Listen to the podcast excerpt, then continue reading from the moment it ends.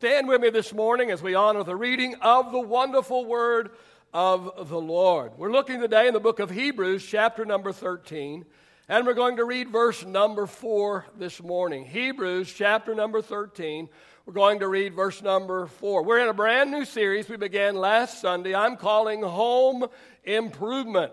By the way, if you were not here last Sunday, I encourage you to go online and listen to that message. It is a foundation to this series of messages on home improvement. And uh, also, if uh, if you miss uh, one of these uh, services in the next few weeks, get online and get caught up and And uh, let's let's see if we can see some home some homes improved. How many believe we need some home improvement?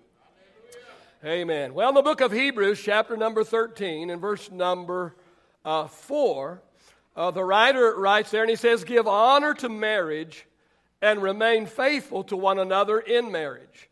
God will surely judge people who are immoral and those who commit adultery." Let me read the first part of that verse again. "Give honor to marriage and remain faithful to one another in marriage." This morning we're going to talk about Ten Commandments of marriage. Ten Commandments of marriage. Father, I thank you, Father, for your incredible, incredible word. Father, I thank you that your word, God, not only will get us to heaven, but God, I thank you that your word also will help us to live our life. God, I thank you, Lord, that your word is very, very practical. And I thank you for the pra- practical application of your word. God, I just pray today that your anointing will rest upon the message, the messenger, Lord, today. Give us ears to hear your word. Father, may our homes be improved. May we uh, improve our marriages as we put in practice what we receive from your word. All of these things we ask in the name of the Lord Jesus Christ. All of God's people said, praise the Lord. You may be reseated this morning. As I've already stated, we are in a series I'm calling Home Improvement. Last Sunday, Uh, in laying a foundation for this series, we discovered that every home could use some improvement, and most homes could use a lot.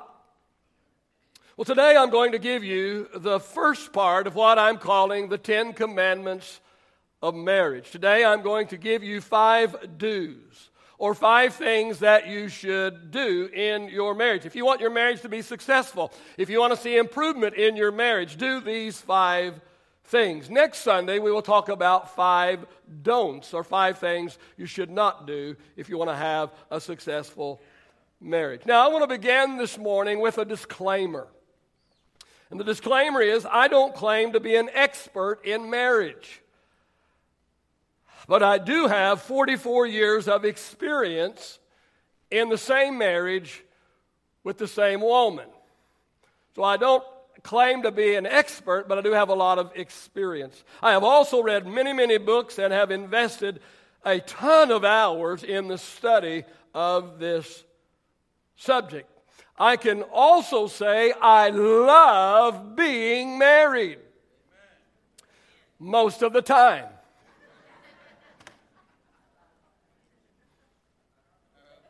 You're perfect, I'm not. Now, before I give you the five do's of a successful marriage, I thought it would be kind of fun to sit down and write my top ten requirements of a mate. If I were looking for a mate today, I'm not. Let's get that out of the, get that clear. But if I were looking for a mate today, what would my top ten requirements be for my mate? And I sat down and I spent some time and I thought about it and I made a list of the top ten things I would require uh, in my in my mate. Now, if you are single and looking for a mate, you should have some requirements for your prospective mate. Here's a thought. Perhaps the reason why you haven't found Mister Right or Miss Right is because you don't even know who you are looking for. So since you don't know who you are looking for, you won't know whether you find that one or not. In fact, how will you know if someone is the right someone if you don't even know what or who you are looking for? How many know that makes a little bit of sense? All right, here's my top ten requirements for a mate. No booze, please. My top ten requirements for a mate. Number one, they must be attractive.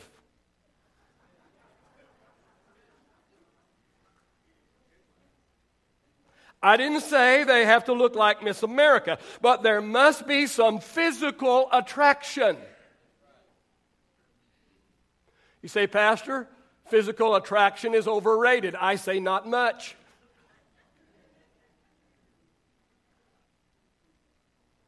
So if I were looking for a mate today, that person would have to be attractive. Didn't say they'd have to look like Miss America, but they must. There must be some physical attraction. There must be some chemistry. There must be a physical spark. See, see, how can you light uh, the flame of passion without a spark? All right, let's move on. That went over so well. Second requirement, if I were looking for a mate today, would be they would have to be authentic. Authentic. The person must be the real deal. Nothing plastic for me. You're reading a lot more into it than I intended. But it is rather funny. I might make an exception.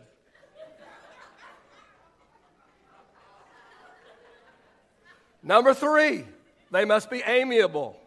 They must be good-natured. They must be pleasant. They must be low maintenance. See, see, I would not be looking for a drama queen. I, I'm, I'm telling you, I could not handle high maintenance. It's my list, not yours. Number four, they must be affectionate. Doesn't mean they have to be touchy-feely. But I have to know this person is into me as much as I am into them. I'll tell you, that's the way it is in my whole life. That's the way it is with my friends. If my friends are not into me, then I'll make other friends. Same way with the church. I've never wanted to pastor a church where a church didn't want me. If the church don't want me, I don't want them. Because there's a church out there that does want me somewhere. I'm just being transparent this morning. Number five, they must be amusing. Someone who knows how to have fun. Not serious one hundred percent of the time. Number six, this person must be admirable. They must have the respect of others. They must be somebody I can be proud of. Somebody can say, I'm proud, this is my wife. Number seven, this person must be affirming. Must be someone who reassures me. Someone who makes me feel good about being me.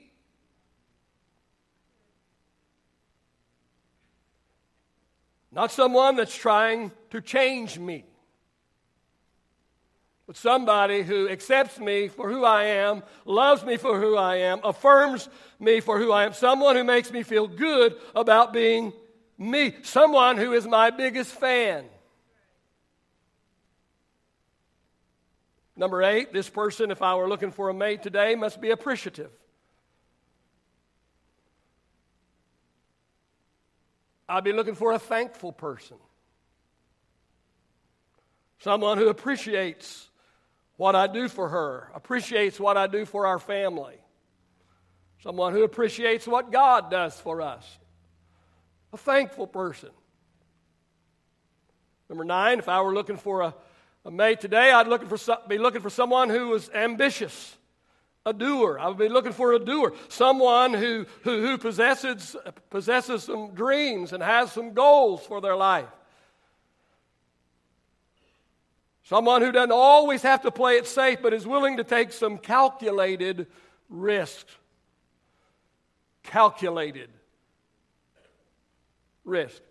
And number ten, if I were looking for a mate today, number ten, which is actually another number one, and that is I would be looking for someone who was absolutely sold out to Jesus.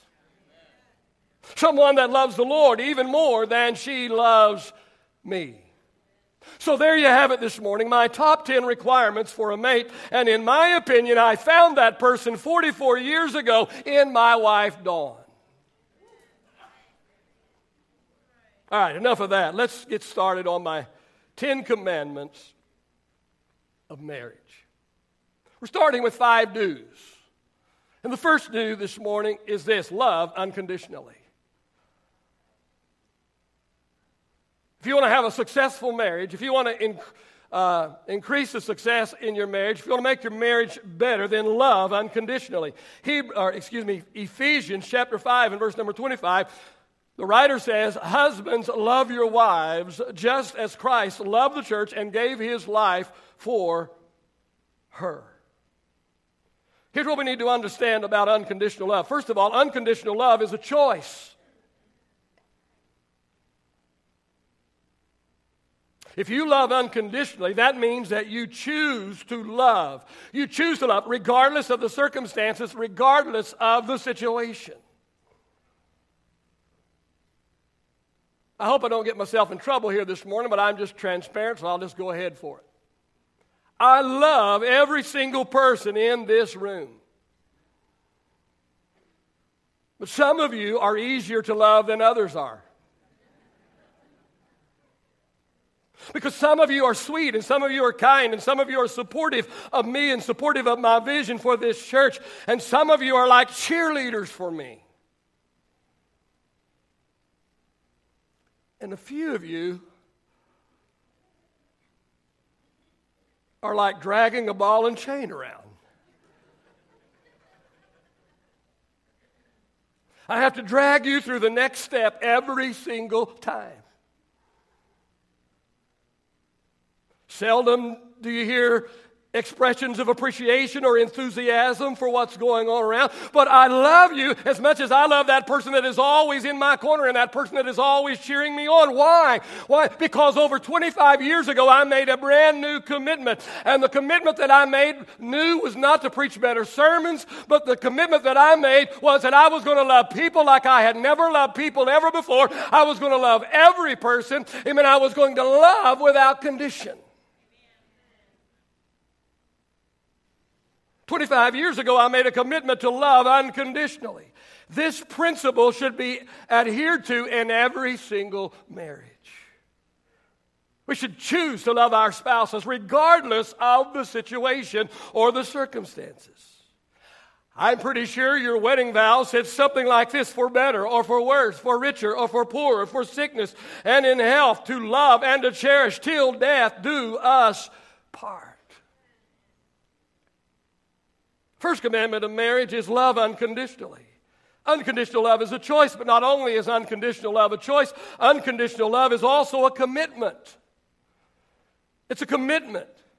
And I asked you this morning, whatever happened to commitment? No one wants to commit to anything these days. We live in a disposable society. We throw away everything these days. When something breaks, we don't fix it like Grandpa did. No, no, we throw it away and we go get us the latest and the greatest. My family loves to make fun of me because I don't get all goo-goo-eyed over the latest and greatest phone or techie device. But you see, I was taught if it ain't broke, don't fix it. I was taught if it does break, fix it, don't just throw it away. And this throw it away and get another one mentality has crept into marriage today. And so now the attitude is, let's ride along in this marriage as long as the road is smooth. But the moment the road gets a little bit bumpy, we're going to jump out of this marriage and we're going to jump on into another. But the problem is, it's not long into the new marriage until some of the same old problems pop up that were in the old marriage. Now let me pause just for a moment. Please understand that one size doesn't fit all. Please understand there are exceptions to every rule. Please understand I don't have time to dot every I and cross every T in this series. So understand, I'm not saying that, I'm not saying you should stay in an abusive marriage. I'm not saying there is never a place for divorce. There is. The Bible tells us those exceptions, and they are abuse, abandonment, and adultery. Other than for one of these reasons, God's best for us is till death do us part. And murder should not be considered here.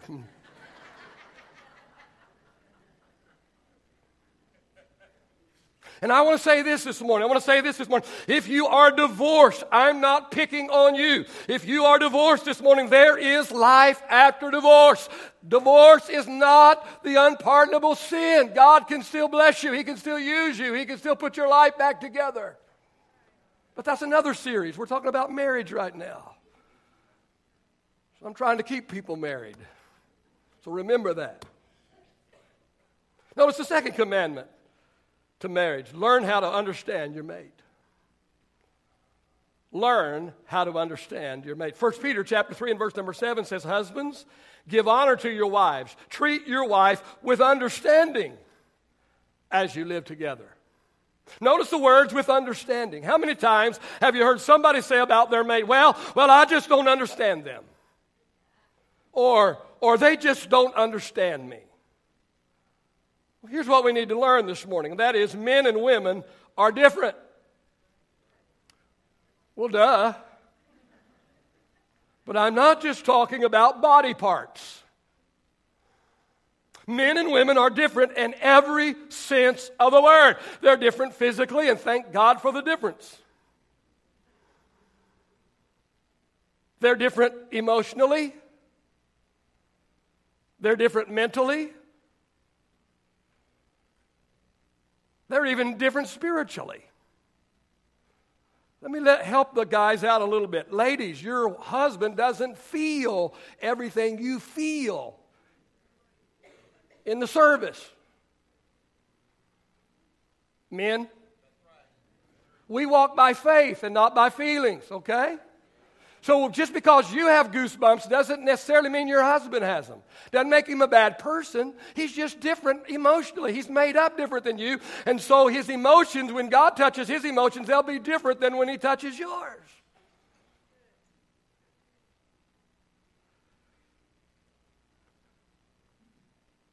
Here's what we need to learn. Men and women are different.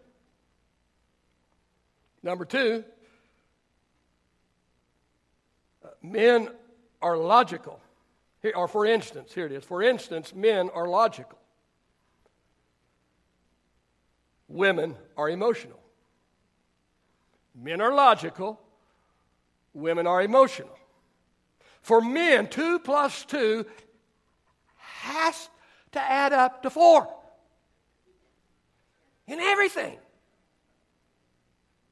Because for men, we base every single decision on logic. We run the numbers. We list the pros and the cons.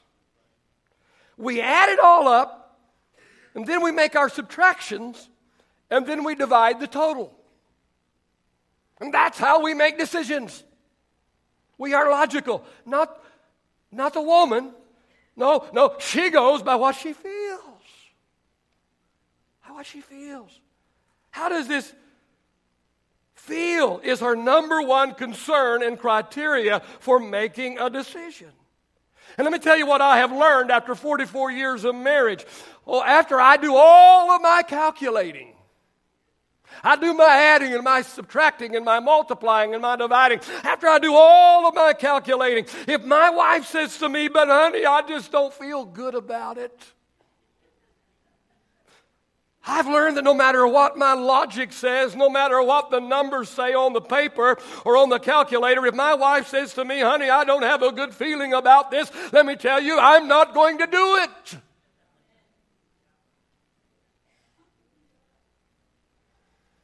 Sometimes I go, you know, dragging my heels, but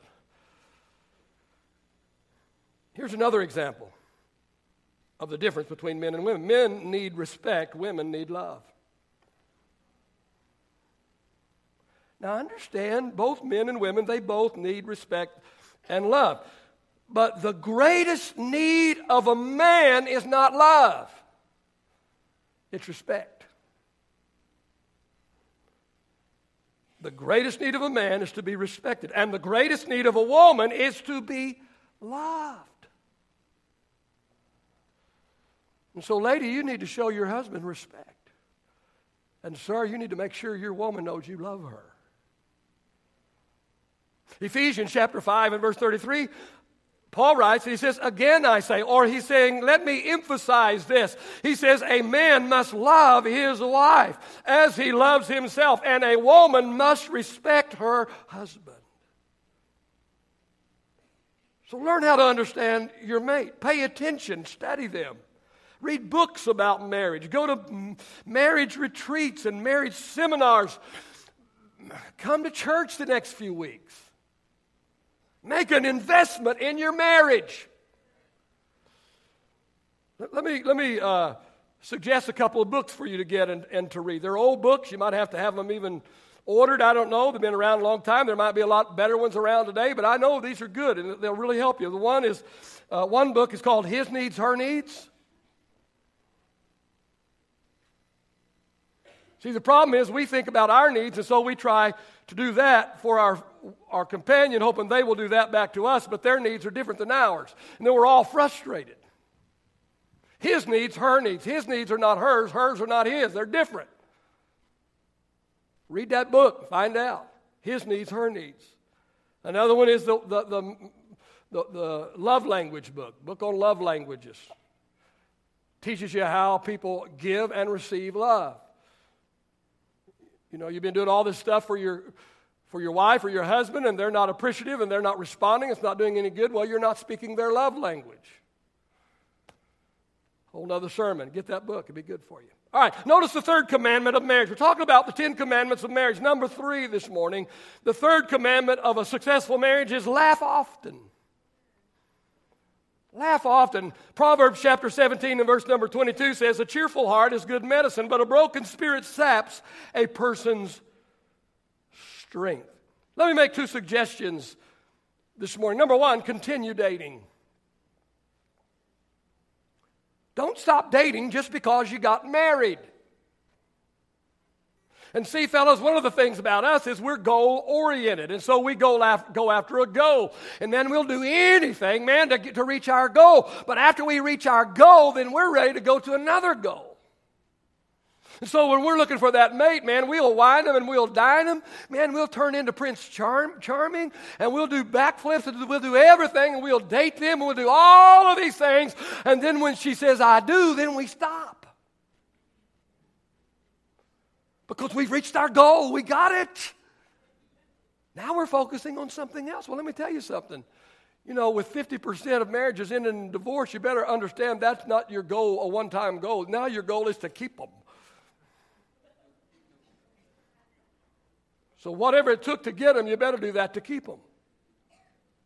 The reason why I don't do a bunch of backflips and crazy and weird stuff that a lot of pastors do to try and draw people. Because I know if that's what I did to draw you in here, I'm going to have to keep doing it to keep you. And I don't do backflips very well.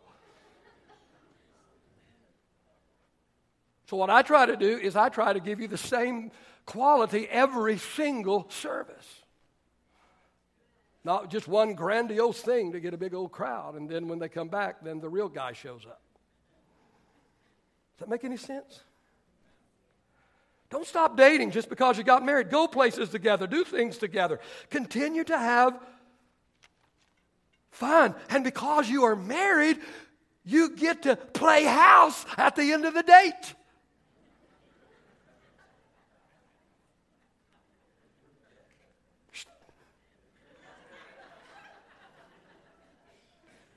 Now let me throw this in. Let me throw this in for good measure. If you're in financial trouble, you have to get creative in your dating. Find a way to have quality dates that aren't too expensive.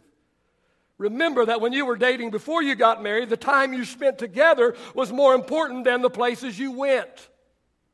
So if you're in trouble financially, don't dig a deeper hole by dating these, you know, spend all this money on these big elaborate dates, but learn how to have a date with a, you know, a picnic at the park. Now, now, now, Mister Tightwad, if your finances are in order, you need to spend some money on her, okay? And then the second suggestion is this, cultivate similar interest. Cultivate similar interest. Find some things that you both like to do, and when you find something that you both like to do, then do that as often as you can. And be willing to give a little bit. Be willing to give a little bit. Do you know what you like to do, and then do what she likes to do, and vice, and vice versa. Alternate between the things you like to do most of the time. Let me tell you, I watch Hallmark, lovey-dovey, cheesy movies.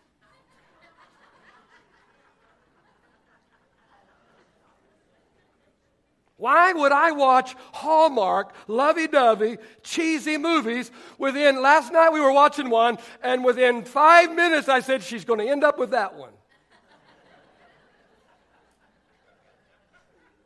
Why would I watch Hallmark, lovey-dovey, cheesy movies? Because my wife likes to watch Hallmark, lovey-dovey, cheesy movies, and I like spending time with my wife. So because my wife likes it, and because I can spend some quality time with her, I do it. Laugh often, have fun together, discover similar interests, and then develop them. Listen, your spouse should be your best friend. You should like your spouse as much as you love them. All right, I'm giving you ten commandments for marriage. Today we're talking about the five do's. The fourth do, the fourth do is this: listen without interrupting.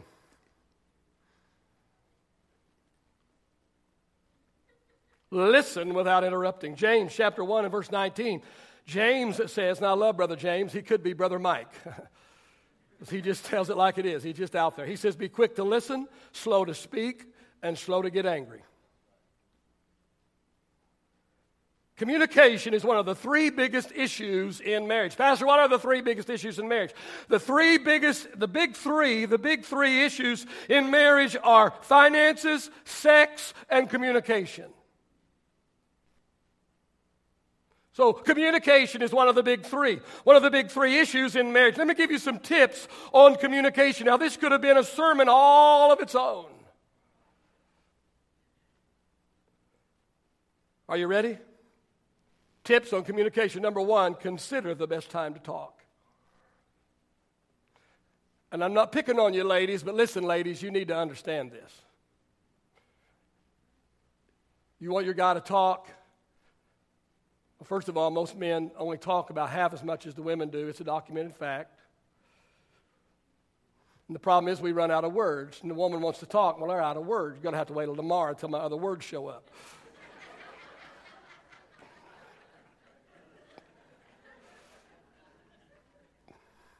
Sometimes I tell my wife, I'm not mad, I'm just out of words.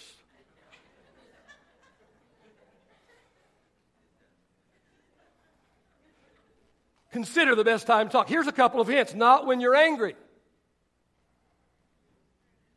I seem to be able to find words when I'm angry.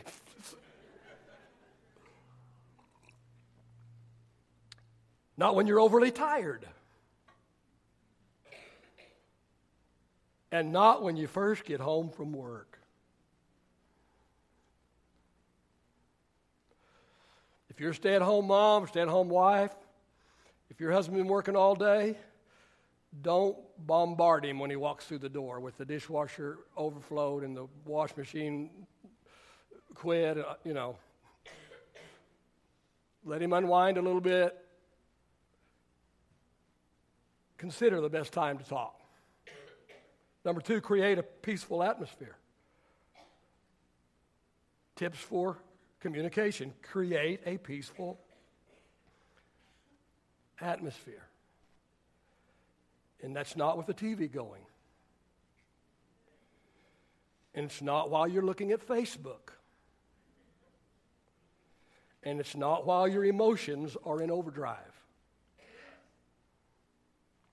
Create a peaceful atmosphere. Number three, concentrate on what's being said. Concentrate on what's being said. Give your spouse undivided attention. Look at them while they are talking. Be in the moment, because your body language speaks louder than your words. Number four, clarify what's being said. Clarify what's being said. Say back to your spouse in the right tone. So this is what I'm hearing you say. Is that correct? And most of the time, it won't be.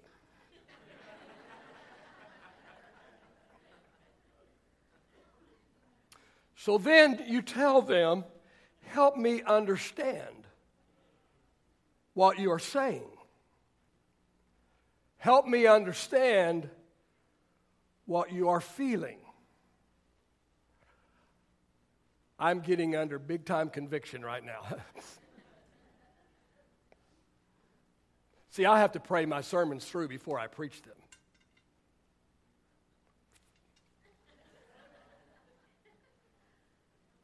The next one, choose your words and body language carefully. Proverbs chapter twenty-one, verse twenty-three says, watch your tongue and keep your mouth shut, and you'll stay out of trouble. Don't you love that? Here's what I know. You will never regret holding back ugly and unkind words. Here's something else to think about. You, you, you, know that, you know that large fish that you've seen on a plaque hanging on somebody's wall? He would still be in the water swimming if he would have just kept his mouth shut.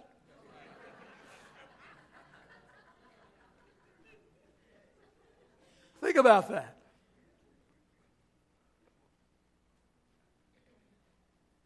And then compromise when necessary. Compromise when necessary. Romans chapter twelve and verse number eighteen says, do everything within your power to live in peace with everyone. My father always said two things. When I was growing up, there were two things that I always uh, that I remember my father always said. And the one, the number one thing that he always said was, he would always say, "It takes two to argue, and it takes two to start, the, or it takes two to argue, and it takes two to fight." But Daddy Dennis said, but Daddy Bruce started. Daddy would say, yeah, but it takes two to argue and it takes two to fight. And if you don't argue back and if you don't fight back, there's no argument and there's no fight. It takes two to argue, it takes two to fight, no matter who started it. Second thing my daddy always used to say, and that is he used to say, you can be right or you can be happy. You can be right or you can be happy. How many know you don't always have to be right? I asked you this morning, what good is it to win an argument but lose your peace?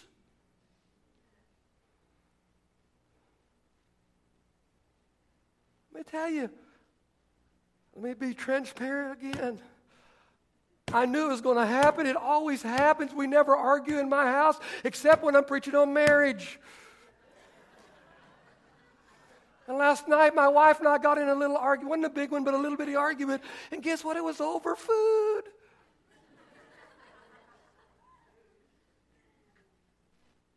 How Chipotle did or didn't do what we ordered.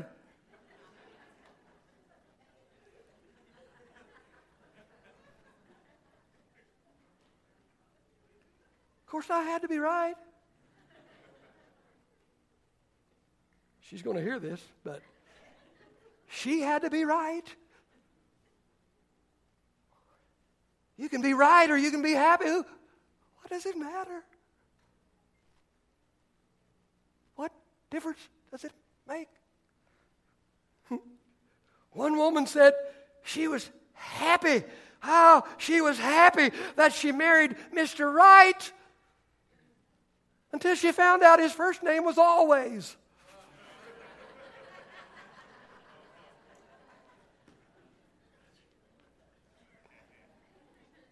Compromise when necessary, and especially when it doesn't really matter. Anyway, sometimes we just need to agree to disagree. This happened forty-one years ago, but it's like it was yesterday. I've I remembered this, and I've tried to practice it for the last forty-one years.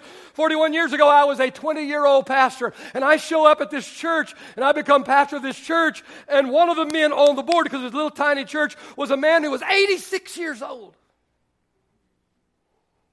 And still on the board, been on the board for fifty years. A little tiny church, three positions on the board, three men in the church, guess what?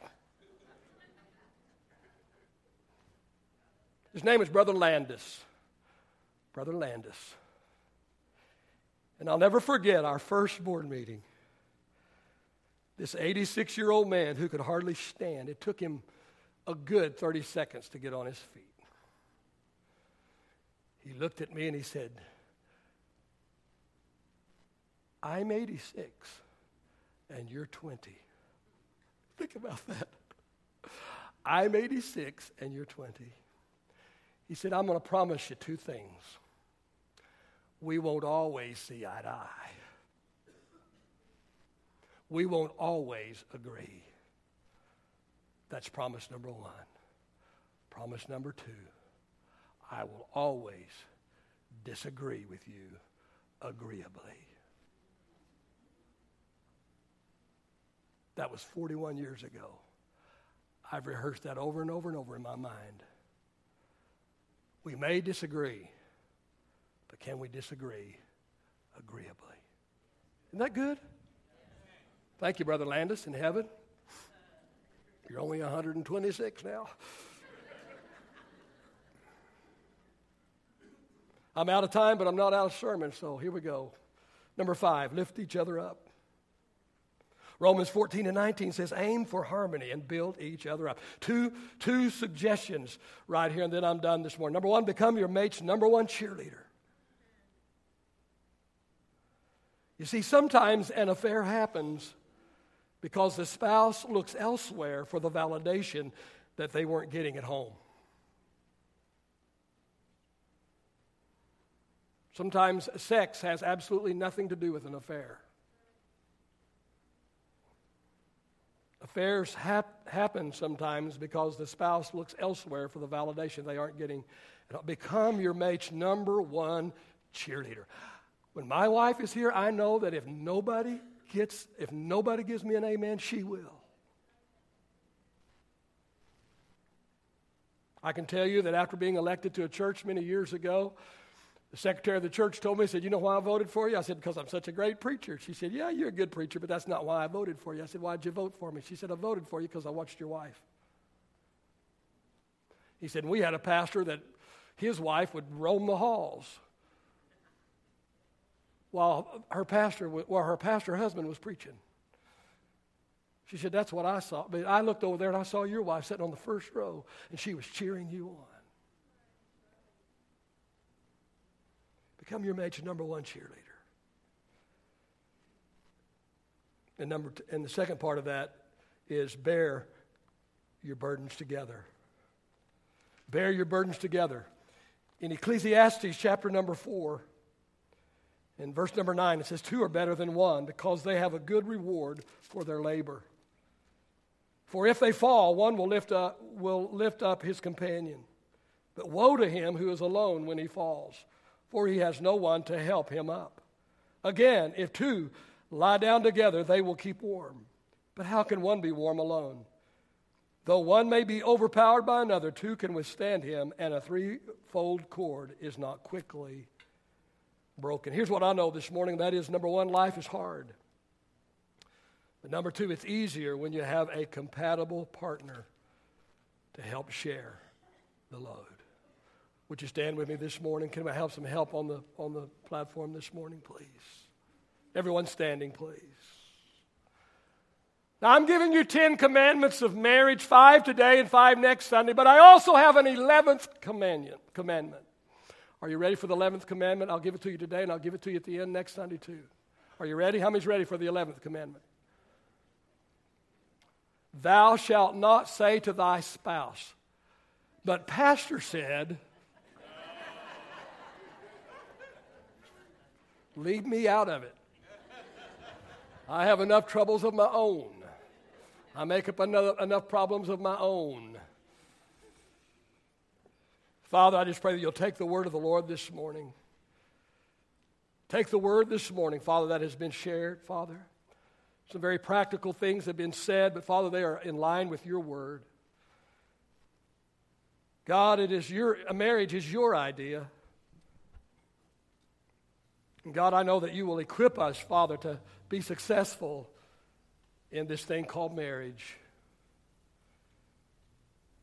Help us to receive your word. Help us to put your word into practice.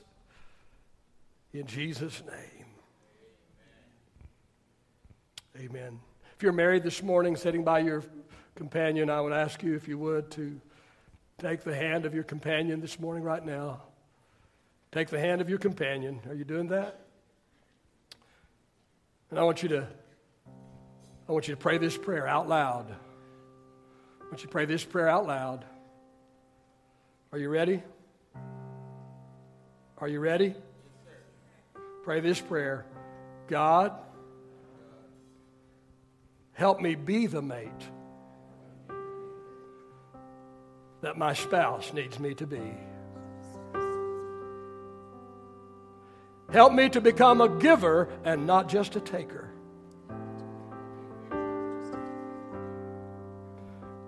Reveal to me my weak areas. And help me to have the desire and the determination to work on them. If you prayed that prayer this morning in sincerity, I believe God heard you. And I believe that God will help you.